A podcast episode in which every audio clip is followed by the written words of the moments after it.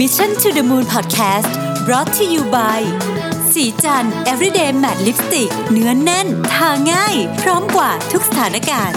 สวัสดีครับพี่หนิงต้อนรับเข้าสู่ Mission to the Moon Podcast นะครับคุณอยู่กับประวิธานอุตสาหะครับผม วันนี้เรามีแขกพิเศษมาก ๆ เลยนะครับ คุณหมอตั้มคณะพลภูมิรัตนประพินครับนะผมผมอ่านชื่อคุณหมอตั้มถูกนะครับถูกต้องครับคุณหมอตั้มเป็น CEO และ Founder ของ Health at Home นะครับวันนี้จะมาคุยเรื่องนี้เพราะจริงๆเนี่ยเราเข้าสู่สังคมผู้สูงอายุ นะแล้วเราก็โอ้โหเรื่องของสุขภาพนี่คนอินมากนะฮะช่วงหลังนี้นะครับครับผมคุณหมอตั้มเล่าเรื่อง Health at Home ให้ฟังหน่อยได้ไหมครับว่าทำอะไรบ้าง แล้วจริง ๆ ตั้งมาเพราะอะไรเริ่มตอนแรกโอเคครับฮะจริงๆ ถ้าตั้งตอนแรกเนี่ยเริ่มจากว่าผมเองเนี่ยเป็นคุณหมอแล้วก็เป็นคุณหมออายุรกรรมครับครับจากนั้นก็ไปศึกษาต่อด้านเวชศาสตร์ผู้สูงอายุครับที่อเมริกาตอนนั้นอืมครับแล้วก็ตอนนั้นเองเนี่ยผมเห็นสิ่งหนึ่งที่น่าสนใจคือเรื่องเกี่ยวกับโฮมแคร์หรือการ ดูแลคนไข้ที่บ้านครับครับเริ่มเห็นว่าเฮ้ยการรักษาที่โรงพยาบาลเนี่ยมันเริ่มเขาเรียกว่า distribute กลับไปที่บ้านได้เยอะขึ้น โดยตัวเทคโนโลยีเนี่ยเป็นแกนหลักครับผมครับแล้วก็อีกมุมหนึ่งที่ผมสนใจคือเรื่องเกี่ยวกับการดูแลผู้สูงอายุอืมนะครับตอนนั้นเนี่ยที่ผมไปอยู่ที่ที่นิวยอร์กนะฮะเขาก็จะมีเทรนด์หนึ่งเขาเรียกว่า aging in place หรือว่าแก่แล้วเนี่ยโตอยู่ที่บ้านอยู่อยู่ใน community ของตัวเองใช่ไหมครับอืมเมื่อก่อนเราจะคุ้นว่าเอ๊ะอยู่ฝั่งตะวันตก มีปัญหาก็ส่งคุณพ่อคุณแม่เข้า nursing home อะไรอย่างงี้ใช่ไหมครับแต่เราเห็นเทรนด์ว่าเอ้ยคนเขาอยากอยู่บ้านมากขึ้นครับแล้วสิ่งที่มันเกิดขึ้นคือเรื่องเทคโนโลยีเนี่ยทำให้เกิดขึ้นได้ พอเรากลับมาเมืองไทยอะครับเราก็คิดว่าเอ้ยเราอยากแก้ไขปัญหาเรื่องการดูแลผู้สูงอายุเรื่องเกี่ยวกับ home care ครับเพราะว่าหนึ่งผมเองเนี่ยเป็นลูกคนเดียวครับใช่ไหมครับแล้วเราคิดเอ้ยถ้าสำหรับคุณพ่อคุณแม่ก็อยากให้เขาอยู่บ้านอืมแล้วก็รวมถึงโครงสร้างพื้นฐานของเมืองไทยเองก็ไม่ได้มีแนวโน้มว่าเตรียมพร้อมยังไงเรื่องพวกเนี้ยครับก็เลยคิดว่าถ้าเราเปลี่ยนบ้านเป็นโรงพยาบาลได้น่าจะดีอันนั้นคือภาพใหญ่ๆที่เกิด Health at Home ขึ้นมาครับปัจแต่ปัจจุบันเนี้สิ่งที่เราเริ่มทำเกี่ยวกับเรื่องของผู้ดูแลพวกนี้ส่งผู้ดูแล ไปที่บ้านแล้วติดตามให้การดูแลมันได้มาตรฐานครับผมอืมทีนี้ส่งผู้ดูแลมาที่บ้านเนี่ยผมถามเพิ่มนิดนึงคืออันนี้คือมาเป็นเป็นครั้งเป็นคราวเป็นยังไงครับ มีทั้ง 2 แบบเลยครับ จริง ๆ ก็มีทั้งอยู่แบบชั่วคราวระยะสั้นนะครับอยู่ชั่วคราว 2 วัน 3 วันบางทีแบบผู้ดูแลหลักหรือลูกแบบอยากไปเที่ยวต่างประเทศ หรือไปพักผ่อนก็ใช้ 3-5 วันก็ได้ หรือแบบระยะยาวอยู่เป็นคนหลักคนประจำเลยก็มีอยู่ยาวๆเลยเป็นปีก็ได้ครับผมครับ คุณหมอเล่าถึงภาพรวมทิศทางของเอ่อ ผู้ผู้สูงอายุในในในภาพแบบใหญ่ ๆ ให้เราฟังหนึ่งได้ไหมครับว่าเมืองไทยเป็นยังไงบ้างตอครับนนี้จริง ๆ เมืองไทยกับทั่วโลกเนี่ยมีลักษณะที่คล้ายกันในการเข้าสู่สังคมผู้สูงอายุ เพราะว่าครับถือว่าเป็นของใหม่นะครับผมคิดว่ามี 3 ปัจจัยหลักที่เป็น drive หลักๆที่ทำให้การเข้าสู่สังคมผู้สูงอายุเนี่ยมันแตกต่างไปจากที่เราคิดนะครับครับอย่างแรกคือเรื่องเกี่ยวกับเขาเรียกว่า longevity คือคนเราอายุยืนขึ้นใช่ไหมครับอืมครับ เมื่อก่อนเนี่ยถ้าย้อนกลับไปสักร้อยกว่าปีเนี่ยคนอายุเฉลี่ยสัก 40-50 ปีเองอืมทีนี้เริ่ม 60 70 80ใช่ไหมครับครับแล้วปัจจุบันนี้ที่เรารู้คือเด็กรุ่นเนี้ยน่าจะถึงร้อยใช่ไหมครับเพราะฉะนั้นเนี่ยคนอายุยืนยาวขึ้นอันนี้คือออย่างแรกนะครับอย่างที่สองก็คือเรื่องของ family structure หรือว่าโครงสร้างครอบครัวเนี่ยครับเปลี่ยนแปลงไปทั่วโลกอืมอ่ารุ่นเมื่อก่อนรุ่นอากงอาม่าเนี่ยมีลูกแบบ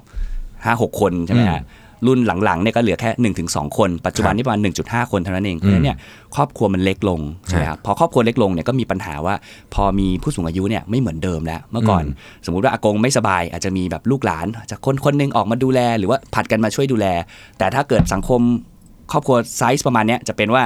เหลือแค่ลูกหนึ่งคน ลูกหนึ่งคนแต่งงานมีครอบครัวมีลูกอีกใช่ไหมครับเพราะฉะนั้นเนี่ยเรื่องนี้ก็จะเป็นปัญหาอืมส่วนอย่างที่ 3 คือเรื่องเกี่ยวกับสังคมเมืองนะครับหรือครับ urbanization เพราะว่า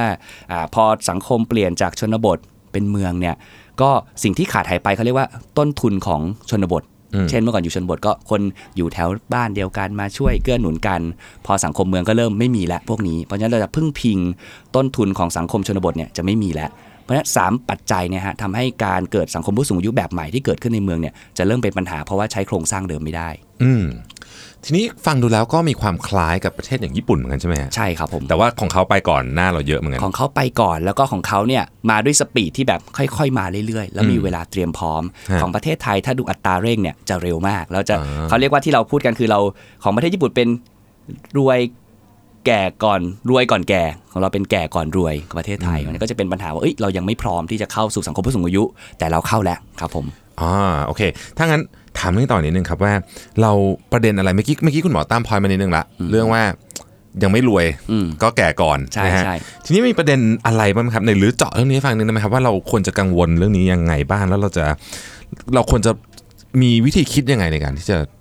ต่อสู้กับปัญหาที่อาจจะกำลังเกิดขึ้นได้ครับผมคิดว่าก็มี 2 อย่างครับ มีมี2เรื่องที่น่ากังวลสำหรับประเทศไทย อย่างแรกคือเรื่องเกี่ยวกับโครงสร้างพื้นฐานนะครับหรือเช่น โดยเฉพาะของด้านสาธารณสุขว่าถ้าเรามองเนี่ยแวดวงของเฮลท์แคร์เนี่ยอ่าคุณแทบจะเห็นว่าเหมือนเหมือนเดิมโรงพยาบาลมีถ้าเป็นต่างจังหวัดก็มีโรงพยาบาลอำเภออะไรเงี้ยครับแต่มันไม่มีโครงสร้างว่าเอ๊ะ มันรองรับสังคมผู้สูงอายุยังไง มันไม่มีการสร้าง sub acute care หรือว่า step down เหมือนกับ nursing home หรือ day care พวกเนี้ยครับฮะมันไม่ได้มีการสร้างไว้ก่อน เพราะฉะนั้นเนี่ยพอไม่มีพวกเนี้ยพอพอมีผู้สูงอายุมากขึ้นเนี่ยมันจะไม่มีอะไรรองรับ ไม่เหมือนประเทศญี่ปุ่นที่เขามีระบบ system ค่อยๆสร้างขึ้นมาใช่ไหมครับอันนี้คือเรื่องเกี่ยวกับโครงสร้างพื้นฐานโครงก่อสร้างนพื้นฐานครับอย่างที่ 2 คือเรื่องของการเงินครับ financial ครับอืมนี่ก็สำคัญว่าเอ้ยพอผู้สูงอายุเริ่มมีภาวะพึ่งพิง และอย่างที่บอกว่าอายุยืนขึ้นจากครับเมื่อก่อนเกษียณ 60 แทนที่จะอ่าเสียชีวิตสัก 65 70 ก็เลื่อนไป80 ถึงร้อยอย่างเงี้ยฮะไอ้ตรงเวลาที่เพิ่มขึ้นมาเนี่ยไอ้การเงินตรงเนี้ยเอ้ยจะจัดการยังไงใช่ไหมครับ ก็มี 2 ส่วนจะเป็นของภาครัฐใช่ไหมภาครัฐจะจัดการยังไงล่ะในเมื่ออโครงสร้างภาษีจะเก็บก่อนยังไงเหมือนญี่ปุ่นเขาเก็บตั้งแต่อายุ 40 ของไทยก็ยังไม่ได้มีตรงนี้ชัดเจนครับหรือว่าเอกชนเช่น ประกัน long term care พวกเนี้ยครับก็ยังไม่เกิดขึ้น เพราะฉะนั้นเนี่ยสองส่วนเนี้ยผมคิดว่าเป็น challenge ที่ที่ท้าทายมากสำหรับประเทศไทย ซึ่งถ้าเราดูจากตัวเลขของธนาคารแห่งประเทศไทยเนี่ยเอ่ออย่างที่คุณหมอตั้มว่าคือว่าคนที่กำลังจะเกษียณเนี่ยประมาณสักเกือบ90%นะ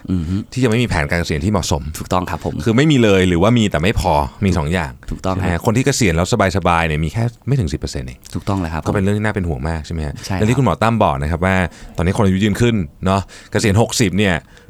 แปดเก้าสิบอาจจะถึงร้อยต้องอยู่อีก 30 ปีนี่จะเอาเงินที่ไหนมาใช้ ถ้าเกิดไม่มีการวางแผนที่ดี ถูกต้องครับถูกไหมฮะ อันนั้นก็คือเรื่องของเงินนะแต่ว่าย้อนกลับมาเรื่องสุขภาพนิดนึงฮะร่างกายคนเราก็แน่นอนนะฮะเสื่อมถอยไปตามเวลา จริง ๆ แล้วเนี่ยแนวโน้มของสังคมผู้สูงอายุเนี่ยครับ เราเรามองเห็นปัญหาด้านสุขภาพเป็นยังไงบ้างถ้าเกิดไม่ถ้าเกิดว่าเราโอเคละเรื่องโครงสร้างพื้นฐานก็เรื่องหนึ่งแต่ว่าปัญหาด้านสุขภาพเนี่ยเราคิดว่ามันจะมีอะไรที่น่าเป็นห่วงมากขึ้นไหมการเคลื่อนการเคลื่อนระยะทางที่เคลื่อนตัวได้อะไรอย่างเงี้ยฮะมีมีผมคิดว่าสิ่งที่น่าท้าทายสุดก็คงเป็นโรคเขาเรียกว่าโรคไม่ติดต่อนะครับ NCD ใช่ไหมครับที่เราจะเห็นว่าจะมีมากขึ้นเรื่อยครับๆแต่ผมว่าภาวะหนึ่งที่ ในวงการแพทย์ยังถือว่าเป็น challenge มากๆ คือเรื่องของโรคภาวะสมองเสื่อมนะครับอืมดิเมนเชีย หรือว่าโรคที่ฮิตที่สุดในกลุ่มโรคนี้คืออัลไซเมอร์ที่เราได้ยินบ่อยครับๆเพราะว่าหนึ่งถ้าเราดูแล้วยังไม่มีการรักษาอืมที่แบบชัดเจนว่าจะรักษาได้หมายถึงว่าถ้าเรามองในปลายปลายๆของยาที่จะรักษาอะไรก็แล้วแต่เนี่ยยังไม่มีที่แบบว่าโหค่อนข้างแบบมีความหวังว่าจะสำเร็จอะไรเงี้ยเพราะฉะนั้นจะเห็นว่าโรคเนี้ยยังดูไม่มีวิธีจัดการเท่าไหร่ครับเพราะฉะนั้นอันเนี้ยถ้ามันเป็นแล้วก็โรคเนี้ยความความเขาเรียกว่าอุบัติการณ์มันค่อนข้างเยอะ คือเรียกว่าถ้าอายุเกิน 80เนี่ยนะเกือบ 20-30%เนี่ยจะเริ่มมีภาวะอัลไซเมอร์เพราะฉะนั้นเห็นว่าอันเนี้ยจะมายิ่งอายุมากขึ้นจะเริ่มเห็นอันเนี้ยเยอะขึ้นเรื่อยๆ อันนี้ผมถามเป็นความรู้นิดนึงครับ มันป้องกันได้ไหมฮะ จริง ๆ มีหลาย ๆ คืองานวิจัยก็จะบอกว่ามันมีหลาย ๆ ปัจจัยที่รู้ช่วยเรื่องการป้องกันลด การเกิดภาวะสมองเสื่อมได้นะครับอืมที่ผมว่าน่าทำเช่น ดูแล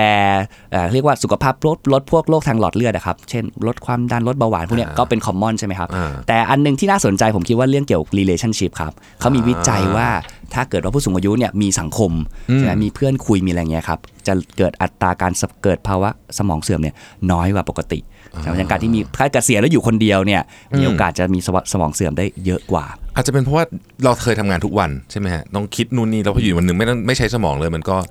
ใช่อาจผมจะมีผมโอกาสคิดว่าธรรมชาติมันเหมือนกับว่าถ้าเราไม่ใช้อะเขาก็หยุดกระตุ้นหยุดที่จะอ่าซ่อมแซมเพราะฉะนั้นการที่เรากระตุ้นพวกเนี้ยเป็นเรื่องที่ช่วยได้มากครับผมอืมครับ โอ้ ก็ฟังดูแล้วก็เป็นปัญหาที่น่าหนักใจเหมือนกันนะฮะครับผมตัวเลขของเราเนี่ยคาดการณ์ไว้ว่าอีกไม่กี่ปี เราจะเข้าสู่สังคมผู้สูงอายุแบบเต็มรูปแบบถูกไหมครับคุณหมอครับแบบซูเปอร์เอจจิ้งแบบว่าซูเปอร์เอจจิ้งะนะไรซูเปอร์เอย่างจจ aging นี่เป็นยังไงฮะเนี่ยอันนี้ผมฟังแล้วเริ่มตกใจคือแทมันนจะมีตั้งแต่แบบเข้าสู่สังคมผู้สูงอายุแบบ 10%ของประชากร ซึ่งเราอ่าเข้าไปแล้วใช่ไหมครับอืมแล้วแบบอืมมีภาวะแบบสมบูรณ์ 20%อะไรเงี้ยครับแล้วก็เกิน 25อะไรเงี้ยครับมันจะเป็นแบบ super aging คือแบบผู้อ่ามีคนเดินมา 3 คน 1 คนเป็นผู้สูงอายุ อีกไม่นานประเทศไทยจะเข้าสู่สเต็ปนั้นเหมือนญี่ปุ่น ซึ่งเราก็ต้องคุยกันต่อว่าเอ๊ะแล้วถ้าเกิดว่าเอ่ออัตราส่วนของประชากรที่ทำงานหน่วยวัยทำงานน้อยลง ก็หมายถึงว่าคนเจเนเรตรายได้ให้ประเทศน้อยลงไปด้วย ถูกต้องครับถูกผไหมมในขณะเดียวกันเราก็ต้องมีต้องเลี้ยงผู้สูงอายุมากขึ้น จริง ๆ ปัญหานี้เนี่ยมันมันมันมองแบบนี้ได้ไหมฮะผมผมเอ่อชีวิตของมนุษย์ยุคเราเนี่ยนะเราเติบโตมามี3เฟสใหญ่ๆเลยช่วงเรียนช่วงทำงานแล้วก็ช่วงเกษียณใช่ไหมครับผมอีกหน่อยเราอาจจะไม่เป็นแบบนี้ไหมฮะ เป็นไปได้ครับเป็นไปได้ก็จะเหมือนหนังสือเล่มล่าสุดใช่ไหมครับของครับโอเพนใช่ไหมครับฮะร้อยปีอะอ่าวันใช่เด็กใช่เกี่ยวใช่ใช่100ผมว่าปีเปลี่ยนคือมันจะไม่ได้เป็นทำสามสามส่วนแน่นอน เพราะมันทำเรียนแล้วอาจจะต้องแบบทำงานแล้วก็เปลี่ยนงานเรียนรีเลิร์นอันเลิร์นอย่างเงี้ยอ่าแล้วไปเรื่อยๆไซเคิลการทำงานอาจจะนานขึ้นวิถีชีวิตจะไม่ได้เป็น3สเต็ปเหมือนเดิม น่าจะเกิดขึ้นอย่างแน่นอน อันนี้เนี่ยภาครัฐของไทยเนี่ย เขาเขาก็เข้าใจปัญหานี้อยู่ประมาณหนึ่ง แต่ว่ายังไม่มีใครที่สามารถที่จะออกแผนการที่เป็นเชิงองค์รวมออกมาได้ใช่ไหมครับคุณหมอถูกต้องครับ ผมคิดว่าทั่วโลกเนี่ยทุกคนก็เป็นเป็นโจทย์ที่ทุกคนคิดว่าเอ้ยจะจัดการยังไงเรื่องปัญหาผู้สูงอายุเพราะว่ายังไม่มีใครที่แบบมีแบบ solution ที่แบบเป๊ะเลยยังไม่มีครับผมทีนี้ในไอเดียของคุณหมอเนี่ยครับถ้าสมมติว่าประเทศไทยเราจะเริ่มจัดการเรื่องนี้เราควรจะเริ่มที่ไหนก่อนดีอะผมคิดว่าต้องดู ต้นทุนที่เรามีก่อนครับ ดูดูว่าบริบทของประเทศเราเป็นอย่างไร จริง ๆ แล้วสิ่งที่เรามีเยอะคือต้นทุนทางสังคมนะครับผมอืมเช่นการดูแลซึ่งกันและกันพวกเนี้ยครับอ่าหรือว่าการเป็นเหมือนกับการ ที่เราอยู่บ้านแล้วมีคนมาช่วยกันดูแลเนี่ยเป็นสิ่งที่เป็นต้นทุนอยู่แล้ว โดยเฉพาะถ้าคุณแทบดูในสังคมชนบทนะครับครับอันเนี้ยมีโมเดลที่ดีเลยใช่ไหมอืมมีการเยี่ยมบ้านมีอสมมาช่วยดูเนี่ยคือ perfect เลย แต่สังคมเมืองเนี่ยเราก็ต้องสร้างโมเดลที่คล้าย ๆ กันอืมมาดู ผมว่าอันหนึ่งที่ผมเคยได้ยินของที่สิงคโปร์ครับน่าสนใจมากเขาบอกว่าถ้าเกิดว่าลูกๆเนี่ยแต่งงานแล้วย้ายออกไปอยู่เนี่ยถ้าครับอยู่ในใกล้ๆกับบ้านของพ่อแม่เนี่ยรัฐจะแบบสนับสนุนลดภาษีด้วยอ่าเพราะเขาบอกว่าถ้าเกิดว่าอยู่ใกล้ๆกันมีโอกาสที่ลูกจะเป็นคนช่วยดูแลเหมือนลดภาระภาครัฐได้อะไรพวกเนี้ยครับผมคิดว่าเราต้อง leverage เรื่องพวกเนี้ยในส่วนตัวผมก็คิดว่าถ้าสามารถสร้าง solution ที่อยู่ที่บ้านได้ แล้วเกิดการดูแลแล้ว cost ที่มันแบบ affordable หรือว่ามันเหมาะสมอะครับน่าจะเป็นโมเดลที่เหมาะกับบริบทบ้านเราอืมคุณหมอตั้มมองเทคโนโลยีในการเข้ามาช่วยแก้ปัญหาเรื่องนี้ยังไงบ้างครับก็ผมว่ามี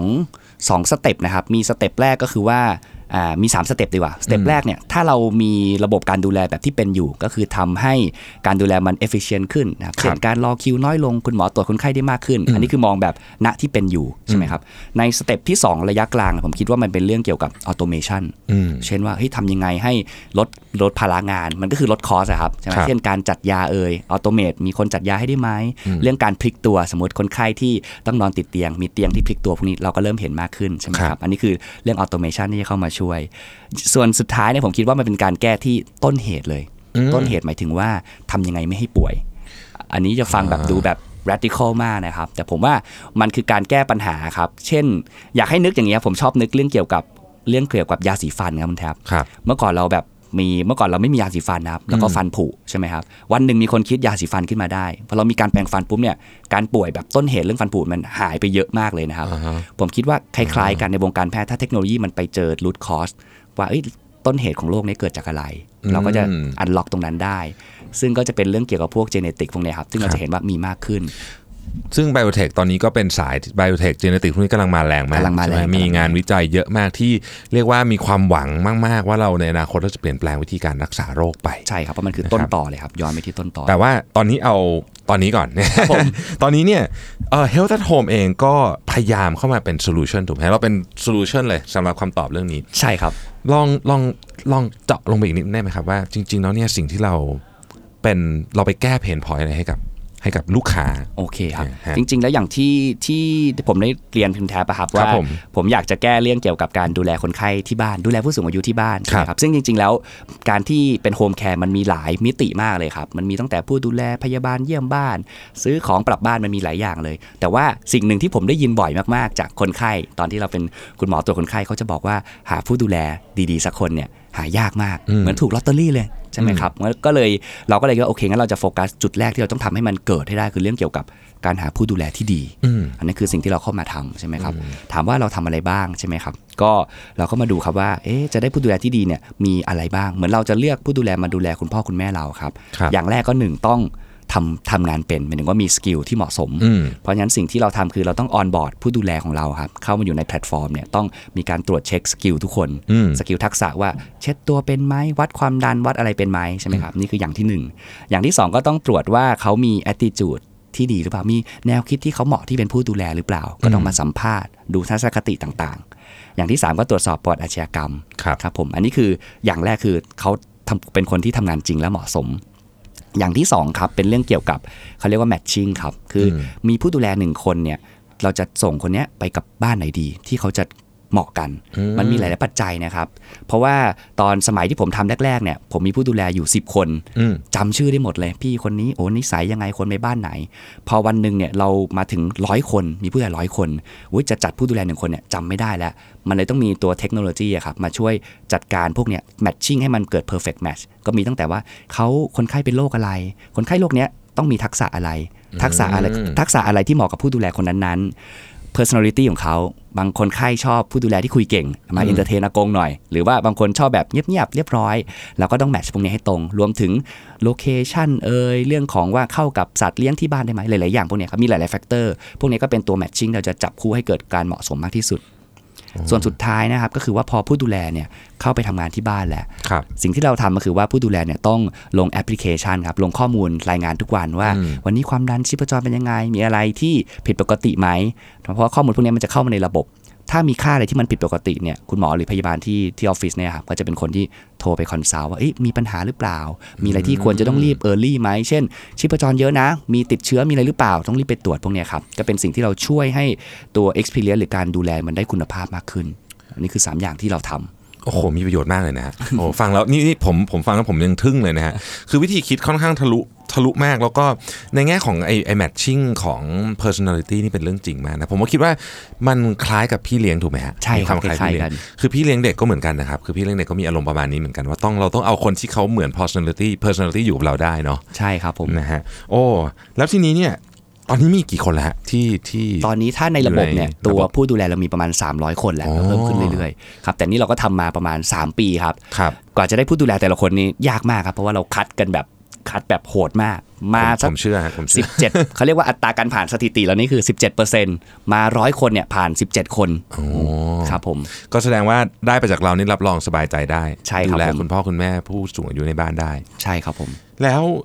ผู้ดูแลเนี่ยครับเวลาเวลาเขาไปเนี่ยปกติแล้วเนี่ย service ที่เราให้ส่วนใหญ่คนใช้เป็นระยะสั้นหรือเป็นระยะยาวครับมีครึ่งครึ่งๆครับ ส่วนใหญ่ยังเป็น 60%เป็นระยะยาว 40%เป็นระยะสั้นอ่าครับผมระยะสั้นก็จะเป็นเนี่ยครับผู้ดูแลหลักอันละเช่นลูกลาไปพักผ่อน หรือว่าผู้ดูแลหลักเราลาฉุกเฉินฮะนะครับเราก็จะได้แบบหาคนให้ทันที อนาคตเราจะมีการเอาเทคโนโลยีอื่นมาเพิ่มอีกไหมฮะเช่นสมมติว่าพวก smart device นี่คิดคิดคิดถึงว่า smart device เข้ามาปุ๊บ แล้วก็โอ้เรามีรายงานหมดเลยว่าที่ไหนใครทำอะไรอยู่แล้วก็อันเนี้ยเออครับทำได้ผมปะคิดว่าเป็นเป็นเทรนด์ที่เราคิดว่าน่าจะต้องทำแน่นอนเรื่อง IoT อะครับครับ เรื่องเกี่ยวกับ smart device แต่ว่ามันติดอยู่2อสาอย่างครับ อย่างฮะแรกคือตัวคอสของอุปกรณ์อืม device ที่เกิดขึ้นใช่ไหมครับว่ามันยังคอสไม่ได้แบบโอ้ go mass market ได้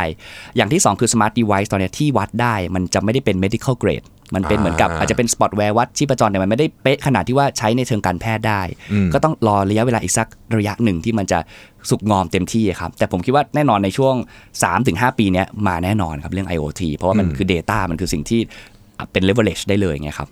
แล้วสมมติฉุกเฉินเพราะว่าเรื่องนี้คนน่าจะกลัวที่สุดฉุกเฉินเกิดเหตุกระเชือนเพราะเรามี service เข้าไปจัดการเรื่องนี้ได้เลยใช่ไหมฮะตอนนี้ก็คือเราต้องประสานกับโรงพยาบาลหลักของเขาก่อนอืมเรายังไม่ฮะเรายังยังไม่ได้ทำจัดการเรื่อง part emergency ก็คือต้องประสานกับ 1669 หรือโรงพยาบาลหลักของคนไข้ก่อน แต่เราจะเออเป็นคนที่ early detection ให้ครับ ว่าเอ้ยมีอะไรผิดปกติผู้ดูแลรีบรายงานทันทีอย่างเช่นสมมติสองสามวันนี้ชีพจรขึ้นใช่ใช่โดยไม่รู้สาเหตุก็ต้องต้องรีบ intervention ก็ต้องรีบแบบมีเอ้ยต้องทำอะไรหรือยังหรือเปล่าหรือวัดซ้ำก่อนหรือว่าต้อง แน่แน่นอนว่ามันไม่มีอะไรรุนแรงไงครับ ต้องรีบป้องกัน คุณหมอตั้มอยู่ในวงการเทคโนโลยีเป็นคุณหมอด้วยเนี่ยเห็นว่าอุปกรณ์ต่างๆ ที่เราใช้อยู่ตรงนี้ทุกวันนี้นะครับพวกสมาร์ท device ที่เราใส่ใส่กันเมื่อกี้บอกว่า watch อ่าอืมอีกหน่อยเนี่ยมันจะ มันจะดีถึงขนาดตรวจคัดกรองคนไข้เบื้องต้นได้เลยไหมฮะผมว่าได้แน่นอนนะครับ แต่ไม่ไม่รู้ว่าเร็วขนาดไหน แต่ได้แน่นอน ถ้าเราเห็นเทรนด์ก็ทุกทุก big corporate big tech ก็มาหมดใช่ไหมอย่างเช่น Apple เนี่ยค่อนข้างจะบุกหนักมากเรื่องนี้อ่าใช่ Apple ใช่ Watch รุ่นล่าสุดก็วัด EKG ได้แล้วใช่นะเราจะเห็นว่าอีกหน่อยมันจะค่อยๆ unlock ไป แต่ว่าจะใช้เวลานานมันจะไม่เร็วเหมือนคอน sumer tech ทั่วๆไปเพราะว่ามันต้องรอ approve อ่ามัมันเป็นตลาดที่มี regulation มันก็จะช้ากว่าอีกระยะหนึ่ง โรคอะไรเป็นโรคที่น่าเป็นห่วงที่สุดครับ ต้นระดับต้นๆของของคนที่ที่สูงอายุเนี่ยฮะคุณหมอผมคิดว่าโรคหลักๆเนี่ยก็คือ 3 โรคหลักครับเบาหวานไขมันความดันอืมอย่างนี้เราโหคุ้นมากเลยแต่ว่าเป็นโรคหลักจริงๆ เพราะว่าเป็นกันเยอะแล้วก็มันเป็นโรคที่ป้องกันได้ มันถึงเป็นโรคที่เราถ้ารู้และปรับไลฟ์สไตล์มันลดความเสี่ยงได้เยอะมาก เพราะฉะนั้นเป็นโรคที่ผมว่ามีความชา challenge อยู่เยอะคือมันแบบเออมันน่าเข้าไปจัดการ ก็คือต้อง อย่างที่เรารู้อยู่แล้วคือกินอาหารให้ดีออกกำลังกายนอนให้พออะไรทำนองถูนี้ใช่ไหมฮะ ถูกต้องครับเป็นเรื่องที่ดูน่าเบื่อมากคุณหมอพูดแล้วก็อืมคนไข้ก็อืมบอกผมทำไมอะไรเงี้ยแต่มันทำยากครับมันผมทำยากมันทำยาก แต่ถ้าคนทำได้ คนอายุ7 8 0แข็งแรงแข็งแรงคุณหมอก็เคยเห็นมาเยอะแยะสบาย ผมบอกได้เลยว่าวัยสูงอายุถ้าคุณแบบมีต้นทุนทางสุขภาพที่ดีจะเป็นวัยที่คุณแบบฟินมาก คือมีทั้งเวลามีรีซอสมีเงิน แล้วคุณก็มีกำลังอีก มันจะฟินมากผมเจอคนไข้ที่แบบ70 80 เที่ยวรอบโลกแข็งแรงเนี่ย มันทุกคนจะแบบมีความสุขมาก แต่ว่ามันต้องอย่างที่คุณแท็บเคยพูดเรื่องของชอยใช่ไหมครับ เราต้องอืมดูแลมันเป็นการวินัยที่สะสมมาอืมมันไปทำตอนนั้นป่วยแล้วทำไม่ทันแล้ว มันจะมาเอายาหนึ่งเม็ดขอแบบเลยไม่ได้มันต้องต้นคุณต้องลงทุนตั้งแต่แบบ 40 50 คุณต้องลงทุนมาเรื่อย เมื่อวันเมื่อวันก่อนอะนอกเรื่องนึงเมื่อวันก่อนเห็นคนเอ่อมีข่าวนักวิ่งมาราธอนอายุ 70 กว่าวิ่งจบ 2 ชั่วโมง 50 ผมว่าชีวิตนี้รุ่นคนวิ่งแบบผมนี่ไม่รู้จะได้เปล่า2ชั่วโมง50เก่งมาก70กว่าละๆผมยัง5ชั่วโมงเลยยังฟังแล้วเครียดเลยไม่น่าเชื่อเลยนะฮะคือจะจะบอกว่าคนที่แข็งแรงจริง ๆ อายุ70 80เนี่ยก็เขาแข็งแรงจริงแบบที่เราไม่คิดว่าจะเป็นอย่างนั้นได้ใช่ครับผมว่าแข็งแรงจริงผมเจอคนไข้หลายคนที่แบบโอ้โหแบบอิจฉาเลยคือแบบฟิตมากอะไรเงี้ยซึ่งพวกนี้ อย่างที่คุณหมอตั้มบอกต้องดูแลกันมานานๆ ใช่ครับ จะมาเอาแบบฉัน 60 แล้วค่อยออกกำลังกายเนี่ยก็ไม่ได้หรอกไม่ได้ไม่ได้ครับผม ทีนี้ต่อเนื่องครับเห็นว่าเอ่อตอนเนี้ยคิดว่าแผนการต่อไปอะตอนนี้เราเริ่มต้นนะเป็นเอ่อส่งคนไปดูแลครับผมต่อไปเนี่ยแผนของ Health at Home จะโตไปทางไหนฮะก็คิดว่าอยากหนึ่งก็คงต้องขยาย service ให้มันครอบคลุมทั้งประเทศมากขึ้น ตอนนี้เราอยู่ที่กรุงเทพและปริมณฑลครับก็อยากขยาย service ไปหัวเมืองใช่ไหมครับอืมอย่างที่สองคงอยากขยายการเราอยากเป็นเหมือน one stop service for home care ใช่ไหมครับครับไม่ใช่แค่ผู้ดูแลซึ่งอยากได้อยากได้นักกายภาพ อยากเรื่องมีพยาบาลมาเยี่ยมบ้านทำแผลอะไรพวกเนี้ยครับอืมแล้วก็รวมถึงบริการอื่นๆ ซื้อของอะไรพวกเนี้ยครับ มันก็สามารถจะขยายต่อไปได้ใช่ไหมครับ คืออะไรก็แล้วเหมือนกับ ถ้าเราต้องการดูแลที่บ้านนะครับก็คือ เนี่ย Health at Home เป็น solution ที่คุณแบบนึกถึงอืมมันมีมันมีโรคหนึ่งที่ไม่ได้เป็นเชิงโรคสักเดียว แต่เป็นแต่เป็นสิ่งที่ผู้สูงอายุเป็นเยอะคือความเหงาเนี่ยฮะคุณหมอตั้มเคยได้มุคิดมุมนี้ไหมครับว่าจะช่วยผู้สูงอายุยังไงดี ผมคิดว่าจริง ๆ แล้วก็อย่างผู้ดูแลก็อาจจะเป็นคำตอบในการที่เป็นคนที่ช่วยคุยใช่ไหมครับแต่จริงแล้วผมว่าความเหงามัน โดย basic มันคือเรื่องเกี่ยวกับ community ครับ มันคือ relationship อย่างเงี้ยครับ ผมว่ามันต้องมีการออกแบบสังคมสำหรับผู้สูงอายุตอนกลางวันนะครับ สิ่งที่ที่บ้านเราอาจจะยังไม่ได้มีเต็มที่คืออย่างเช่นเรื่องของ day care อืมใช่ไหมครับ ทุกวันนี้เนี่ยถ้าพูดถึงผู้สูงอายุถ้าเขา อ่าอายุมากแล้วจะไปไหนเนี่ยถ้าเป็นกรุงเทพเนี่ยจริง ๆก็มีอาจจะมีสวนลุมที่ทุกคนนึกถึงใช่ฮะใช่ไหมครับเยอะมากตอนเช้าครับผมใช่แต่อีกอันหนึ่งที่เป็น solution หลักเลยก็คือห้างครับห้างนี่เป็น day care ของเมืองไทยเลยครับอ่าห้างเนี่ยคือคนทุกคนก็ไปห้าง แต่ว่ามันยังไม่มีการดีไซน์ที่มี community หรือมีการดีไซน์ สังคมสำหรับคนเกษียณอายุอย่างเต็มที่อันเนี้ยยังเป็นจิ๊กซอว์ที่ยังขาดอยู่ผมคิดว่าอันเนี้ยน่าจะต้องเข้ามาเติมเต็ม กรุงเทพและ ประเทศไทยโดยโดยภาพรวมเนี่ยเรามีปัญหาเรื่องของ infrastructure ที่เกี่ยวข้องกับสังคมผู้สูงอายุไหมฮะมีครับผมคิดว่ายังเรายังคิดเผื่อยังไม่ได้เยอะมากเท่าไหร่ครับคือในผมว่าภาคชนบทค่อนข้างแข็งแรงในความรู้สึกผม แต่ภาคสังคมเมืองเนี่ยยังไม่มีการขยับขยายที่เป็นรูปเป็นเป็นรูปธรรมชัดเจน อันนี้พูดถึงในเชิงของสังคมที่เป็นที่เป็นสังคมที่ปัจจุบันนี้เราค่อนข้างจะอยู่ต่างต่างคนต่างอยู่ด้วย แล้วพูดถึงอินฟราสตรักเจอร์เนี่ยเอาเริ่มต้นจากง่ายสุดคือ พื้นฟุตบาทเนี่ยอะโอ้แน่นอนใช่ไหมฮะแน่นอน อันนี้นี่ต้องทำกันอีกเยอะเลยเนาะใช่ครับ ผมว่าคงคล้าย ๆ กับสำหรับคนที่เป็นแบบผู้พิการอะไรเงี้ยมันจะคล้ายๆกันครับเหมือนอ่าเราไปญี่ปุ่นแล้วรู้สึกว่าเข็นรถเข็นอะไรมันสะดวกมากใช่เลยใช่ใช่เมืองไทยเนี่ยมันยังไม่มีตรงนั้นคือเขาเรียกว่าความแบบอ่า universal design ต่างๆเนี่ยมันไม่ได้ถูก implement ลงไปเต็มที่อืมซึ่งอันนี้ก็คงต้องรอดูกันต่อไปนะฮะ ใช่แล้วครับผผมมก็จะไม่พูดเรื่องนี้เข้าไปเยอะกว่านี้นะฮะอะทีนี้ธุรกิจเนี้ยมัน based on ความเชื่อใจครับผมมาก ๆ เลยใช่ไหมฮะทีเนี้ยเราเราทำยังไงให้ลูกค้าเชื่อใจเราอ่าผมคิดว่าอย่างแรกก็ด้วย branding คุณภาพนะครับอันนี้ก็คงต้องต้องพิสูจน์ตัวของเขาเองใช่ไหมครับว่าเรามีระบบโปรโตคอลที่ชัดเจน มี system ที่ชัดเจนอืมอย่างที่2เนี่ยอย่างของ Health at Home เราก็ทำเหมือนกับเขาเรียกว่าประกันความเสี่ยงครับ liability insurance ว่าถ้ามีปัญหาอะไรเนี่ยเฮ้ยเราพร้อมที่จะรับผิดชอบนะครับในขอบเขตที่เราตกลงกันอย่างชัดเจนอืมครับผมสุดท้ายก็คือผมคิดว่าเวลาครับเป็นเครื่องพิสูจน์เลยว่า การยืนระยะของมันเนี่ยจะได้นานขนาดไหน แล้วก็เรื่องของการที่เรา partnership กับอ่าพวก corporate หรือโรงพยาบาลต่างๆ เป็นสิ่งที่สำคัญไม่แพ้กันอืมเอ๊ะเล่าเรื่อง partnership กับโรงพยาบาลให้ฟังนิดนึงไหมครับทำคือเราก็ต้องทำะไปรไปทำงานกับโรงพยาบาลครับว่าโรงพยาบาลถ้ามีคนไข้จะกลับบ้านอ่าเราส่งส่งส่ง Health at Home ไหมเราจะมีแบบกับ flow ของ Data มันจะได้ flow ได้สวยงามมากขึ้นอืมหรือการที่เราไปดีลกับบริษัทประกันอย่างเงี้ยครับครับอ่าเช่นตอนนี้เราเป็น partner กับ เมืองไทยประกันชีวิตใช่ไหมครับว่าเอ้ยถ้ามีประกันคนไข้กลับบ้านนะประกันจะสามารถ cover ได้หรือเปล่านะครับนี่เป็นสิ่งที่ต้องพยายาม develop ให้เกิดขึ้นอืมโอเค โอ้ นี่ได้ความรู้เยอะมากเลยนะครับ อะ สุดท้ายนะฮะวันนี้เราคุยกันมาได้ประมาณสัก 20 กว่านาทีแล้วเนี่ยโอ้ครับผม สุดท้ายเนี่ย อยากให้คุณหมอวิเคราะห์ภาคของเขาเรียก health tech ใช่ไหมครับครับ ประมาณนั้นประโอมาณเคนั้นในเมืองไทยให้ฟังหน่อยครับว่า อะไรมัน มันเป็นยังไงมันน่าสนใจยังไง แล้วมันมีแนวโน้มในการเติบโตไงบ้างครับ จริง ๆ แล้ว Health Tech เนี่ยก็เป็นหนึ่งในอุตสาหกรรมที่ถ้าถ้ามีหนังสือเล่มหนึ่งชื่อ Third Wave คุณวิทยาอ่าเคยรับอ่านเคยอ่านมันเป็นอุตสาหกรรมแห่งอนาคต ก็คืออมใน Third Wave เนี่ยมันเป็นอุตสาหกรรมที่เขาเรียกว่าธุรกิจในอินเทอร์เน็ตหรือที่ถูก disrupt เนี่ยของง่ายๆเนี่ยมันถูกจดจัดการไปหมดแล้วอ่า chat search app dating หรืออะไรพวกเนี้ยมันโดนจัดการหมดแล้ว ของที่เหลืออยู่เนี่ยเหลือแต่ของยาก ของยากคือของที่มี regulation เช่นอ่า healthcare education นะครับหรือว่าการเกษตรพวกนี้ใช่ไหมครับงั้น healthcare เนี่ยเป็นอันที่น่า disrupt มากนะครับ เพราะถ้าคุณรวิทย์ดูเนี่ยการไปโรงพยาบาลของเรานะครับย้อนกลับไปเมื่อสัก 30 ปีก่อนเนี่ยกับวันนี้เนี่ยคล้ายๆกันไหมฮะคล้าย process คล้ายๆกัน นอกจากว่าทีวีอาจจะจอแบนขึ้น แต่ว่าอ่า process การรอยารออะไรเงี้ยเหมือนกันหมด เพราะฉะนั้นเนี่ย